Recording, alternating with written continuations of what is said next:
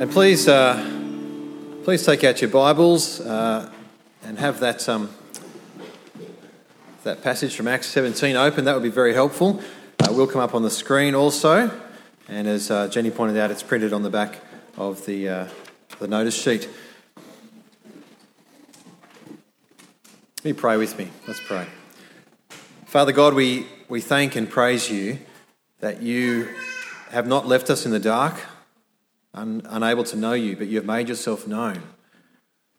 You've come into this world, Lord Jesus, and you have revealed the unknown God, your Father, our Father, and that we can know you through your word. Father, we ask that you'd help us now as we reflect on this part of your word. Please give us insight and understanding and help us to respond to you. We ask this in Jesus' name. Amen. Well, we, uh, we hate injustice. We hate injustice right from when uh, we're, we're small children. We, we home in on it and we, we just can't stand injustice. I mean, you remember that time when your brother or sister ate your chocolate Easter egg and got away with it? Oh, the injustice. Or there was that time where, you, where your older and more cunning sibling knew just how to craft things so that when mum's favourite vase got broken, it, somehow it, it, you copped the blame. Oh, the injustice. Or that time when your younger sibling, who had, of course, mastered the art of manipulation, as only younger siblings have, they spun that story so that mum believed they believed it and landed you in trouble. Oh, the injustice. Well, that time that you got busted at school for mucking up and yet landed in detention, and yet the kid who started it got off scot free. And it continues throughout life. When the boss at, uh, at work makes dodgy and corrupt decisions that further his own selfish gain, but is also clever enough to, to not get caught, we hate it. When the courts fail to uphold justice and the murderer or rapist escapes a heavy sentence, or on the world stage, when a political leader orders the use of chemical weapons against his own people, causing unspeakable suffering, we just can't stomach it. We hate it. Or when someone close to us mistreats us and fails to acknowledge or deal with it properly, we, we just have to carry it. It's, it's not right, and we hate injustice. And as much as we, we strive for justice, we strive for that to be upheld all too often in life, in our own lives, throughout society, even across the world, justice is often not done. Despite our efforts to bring justice, all too often it doesn't happen. And people move through life and they go to the grave without seeing justice done. And when we see that, we, we rightly hate it. We may even cry out, God, why won't you bring justice? Well, friends, the good news from today's Bible passage is that God has promised that He will bring justice. Things won't go on forever, one injustice after another. No, that verse that, uh, that we, we uh, sang before, uh, it tells us, uh, chapter 17, verse 31, I'll spare you the actions. It says, Therefore, he, that is God, has set a day when he will judge the world with justice by the man he has appointed. This says there is a day coming. God has set a day. It will happen. The day is set. Injustice won't go on forever. And on that day, God will judge the world. That is, there is a higher authority to whom all people are accountable. Even those who, who appear to escape justice elude it in this world. They won't escape. They won't escape justice on that day. God will judge the world. Notice it says that he will do it with justice. Perfect justice will be done. There won't be technicalities, corrupt authorities, lack of evidence, information withheld, unclear motives. There'll be none of that. God will judge perfectly with all knowledge, with complete justice. And he'll do it by the man he has appointed. That is Jesus. Now, people maybe don't often think of Jesus as the judge. Uh, people often like to think of Jesus as, um, you know, gentle Jesus, meek and mild, cuddling a little nice fluffy lamb. It's a caricature. It's a caricature of the Jesus that's actually presented to us in the Bible. You have, have a read through any of the Gospels, you'll see that the Jesus in the Bible, the actual Jesus, is really quite different. I mean, Jesus, for example, is the one who, who saw straight through the hypocrisies of the Pharisees and the religious leaders, and, and he didn't mince words. He said things like, Woe to you, teachers of the law and Pharisees, you hypocrites! You are like whitewashed tombs, which look beautiful on the outside, but on the inside are full of the bones of the dead and everything unclean. In the same way, on the outside, you appear to people as righteous, but on the inside, you are full of hypocrisy and wickedness. It says later on, You snakes, you brood of vipers, how will you escape being condemned to hell? This is Jesus speaking, Jesus, God's appointed judge. Yes, he, he is uh, ready and willing to be our, our Saviour too. He is, he's compassionate, He's gracious, He's loving. Uh, Jesus also said things such as this Come to me, all you who are weary and burdened, and I will give you rest. Take my yoke upon you and learn from me, for I am gentle and humble in heart, and you will find rest for your souls. For my yoke is easy and my burden is light. Yes, Jesus is compassionate, he will be our refuge through judgment if we come to Him, if we trust in Him. But He is also God's appointed judge. As Peter says uh, earlier in, in, the book of Acts, in Acts 10 uh, 42, Peter said, He, that is Jesus, is the one whom God appointed as judge of the living and the dead. In John 5 22, it says that the Father has entrusted all judgment to the Son. And at the end of uh, Matthew 25, Jesus is spoken of as the, the Son of Man who comes in glory to judge all people. And it says, All the nations will be gathered before him, and he will separate the people one from another, as a shepherd separates the sheep from the goats. And if you're wondering in the face of that how, how you can be ready for that day, it's your response to Jesus. That's, that's, what, that's what will determine how we are judged.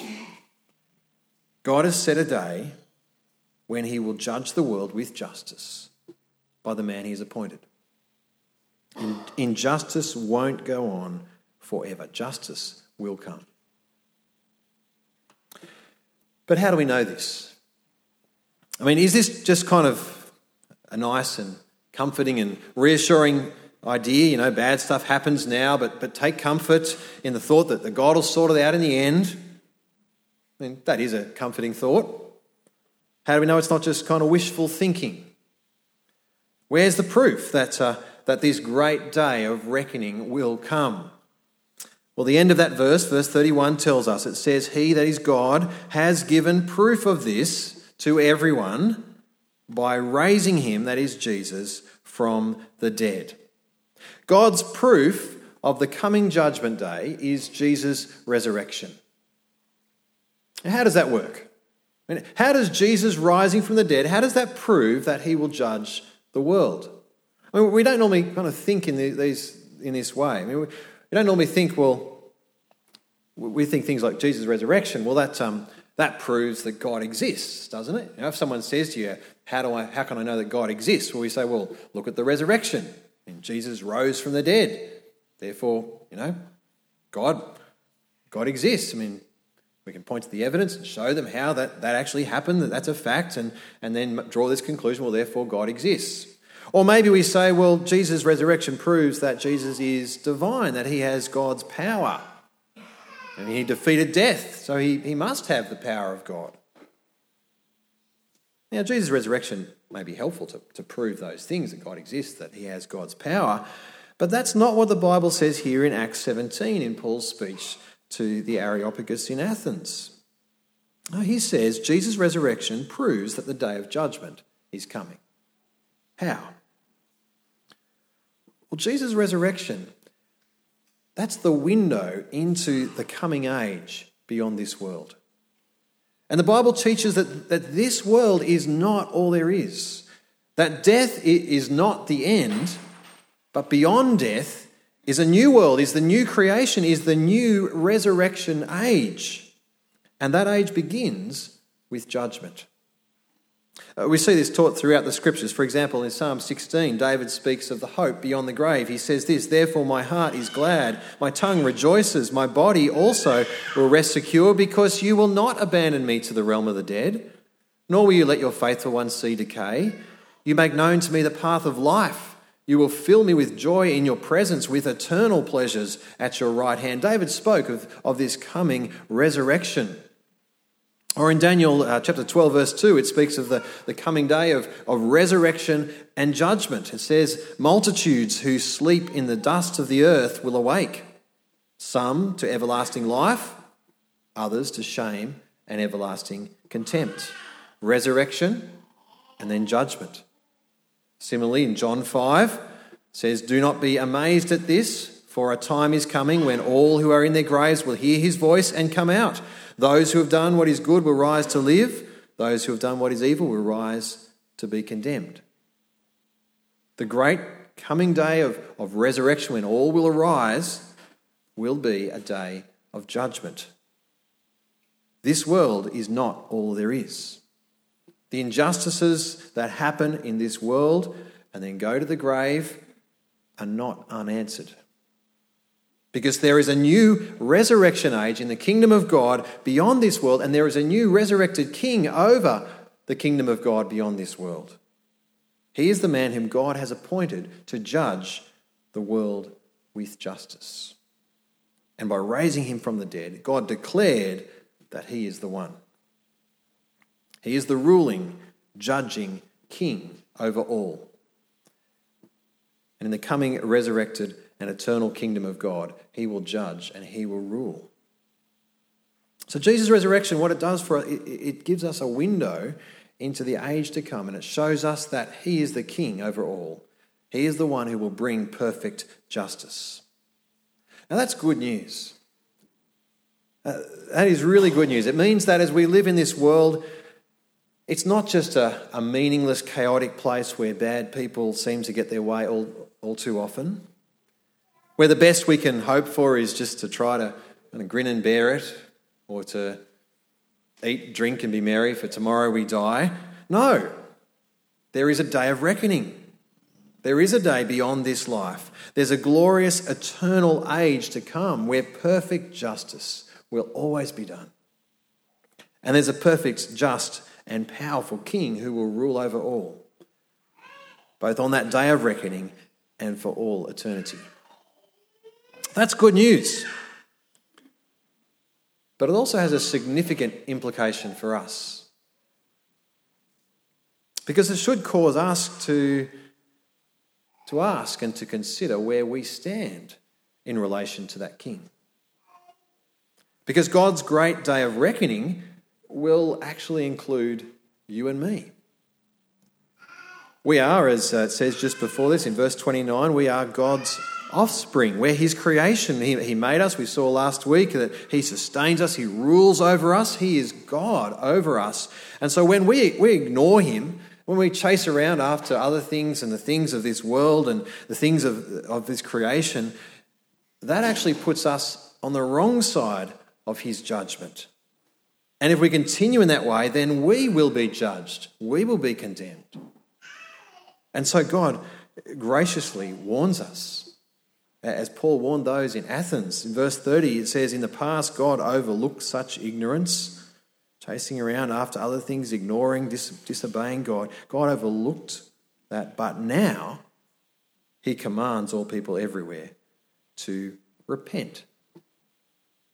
God commands us to repent.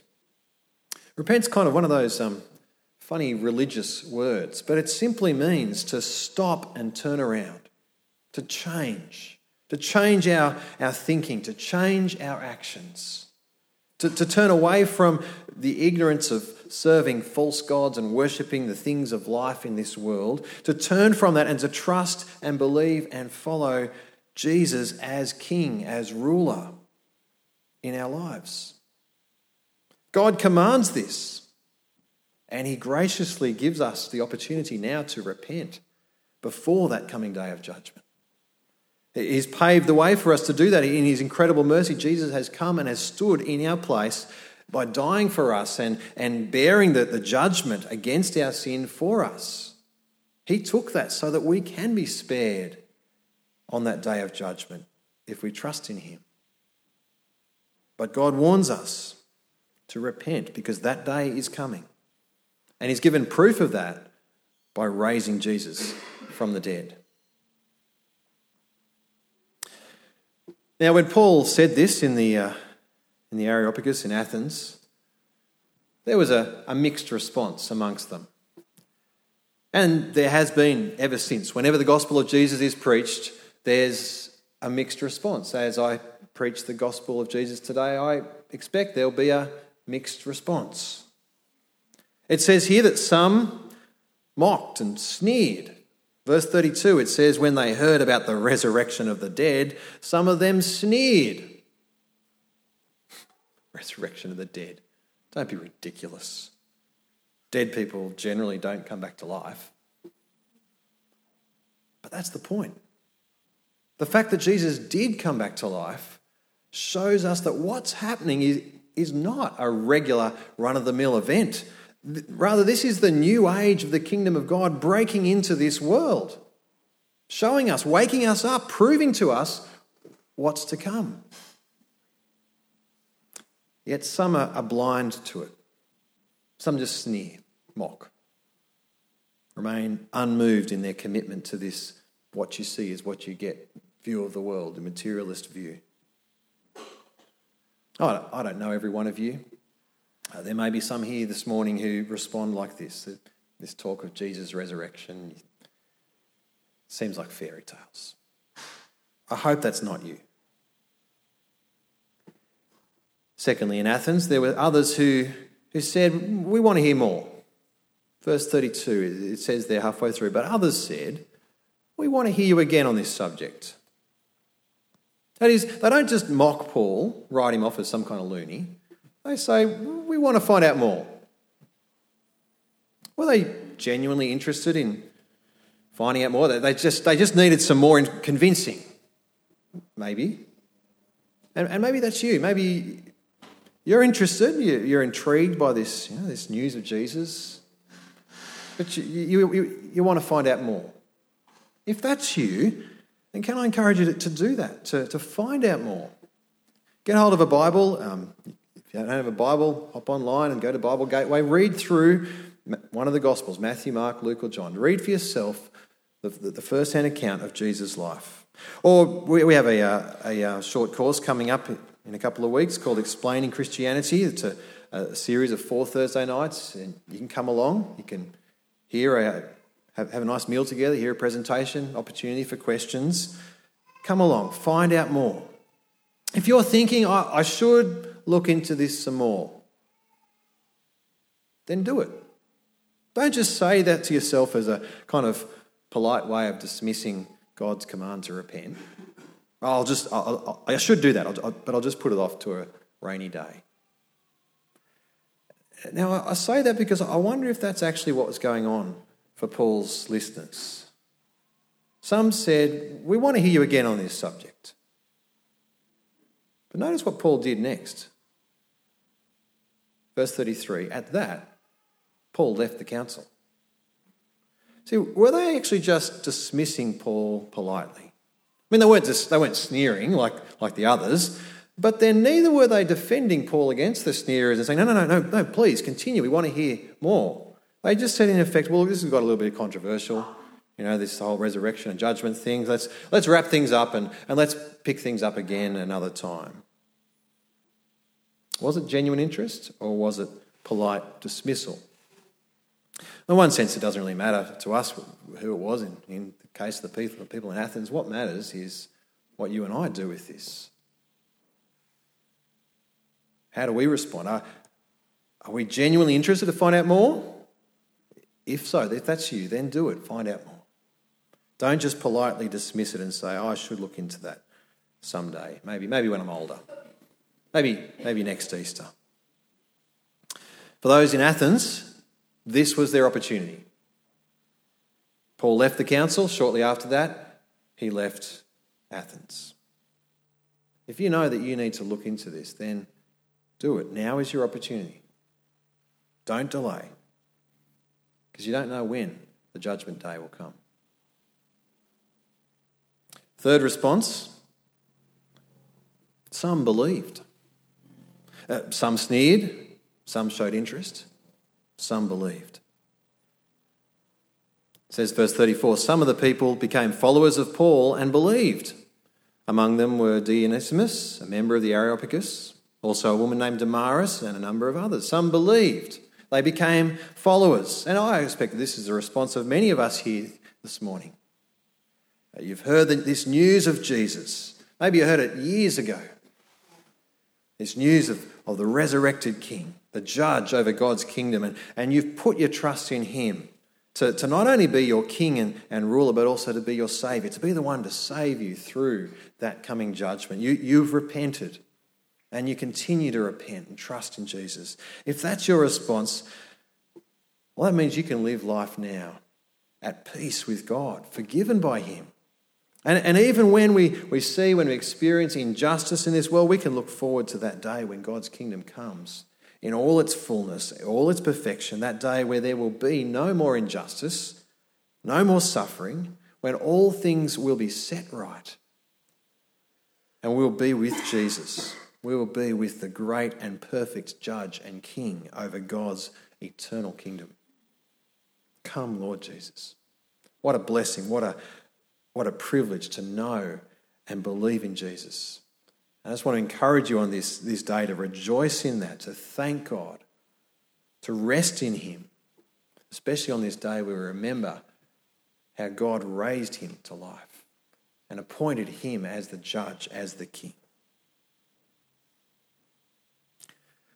But maybe there are some here this morning who, who are like Dionysius and Damaris Maybe you, you realize that you need to and, and that you want to respond to God's command to repent.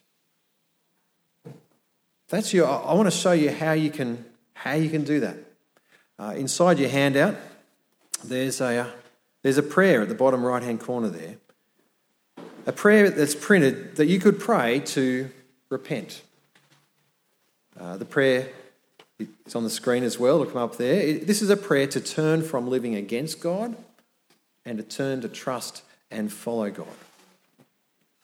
It's, uh, I'll read through the prayer. It says, This, dear God, I know that I'm not worthy to be accepted by you. I don't deserve your gift of eternal life. I'm guilty of rebelling against you and ignoring you. I need your forgiveness. Thank you for sending your Son to die for me that I may be forgiven. Thank you that he rose from the dead to give me new life. And here's the prayer of the prayer Please forgive me and change me, that I may live with Jesus as my ruler. Now, I'm going to give you an opportunity to pray that um, in your heart to God. I'm going to pray it a line at a time. And if, if you want to pray this to, to repent, to turn from living against God, to, to trusting in Jesus as your King, trusting in the King as your King, then you can pray this with me, just in the, in the quietness of your own mind. Repeat it to God as we pray. I'll ask everyone to bow your heads and uh, let's talk to God. Dear God, I know that I'm not worthy to be accepted by you. I don't deserve your gift of eternal life. I am guilty of rebelling against you and ignoring you. I need your forgiveness.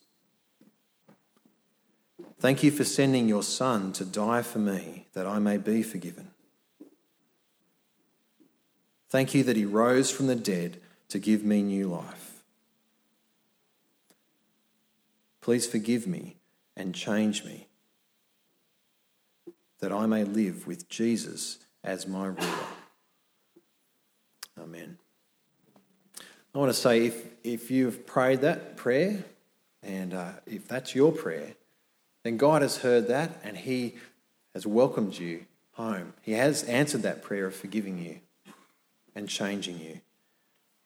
And that's a great thing. It says in the, in the scripture that the angels rejoice when one sinner turns back to our Heavenly Father.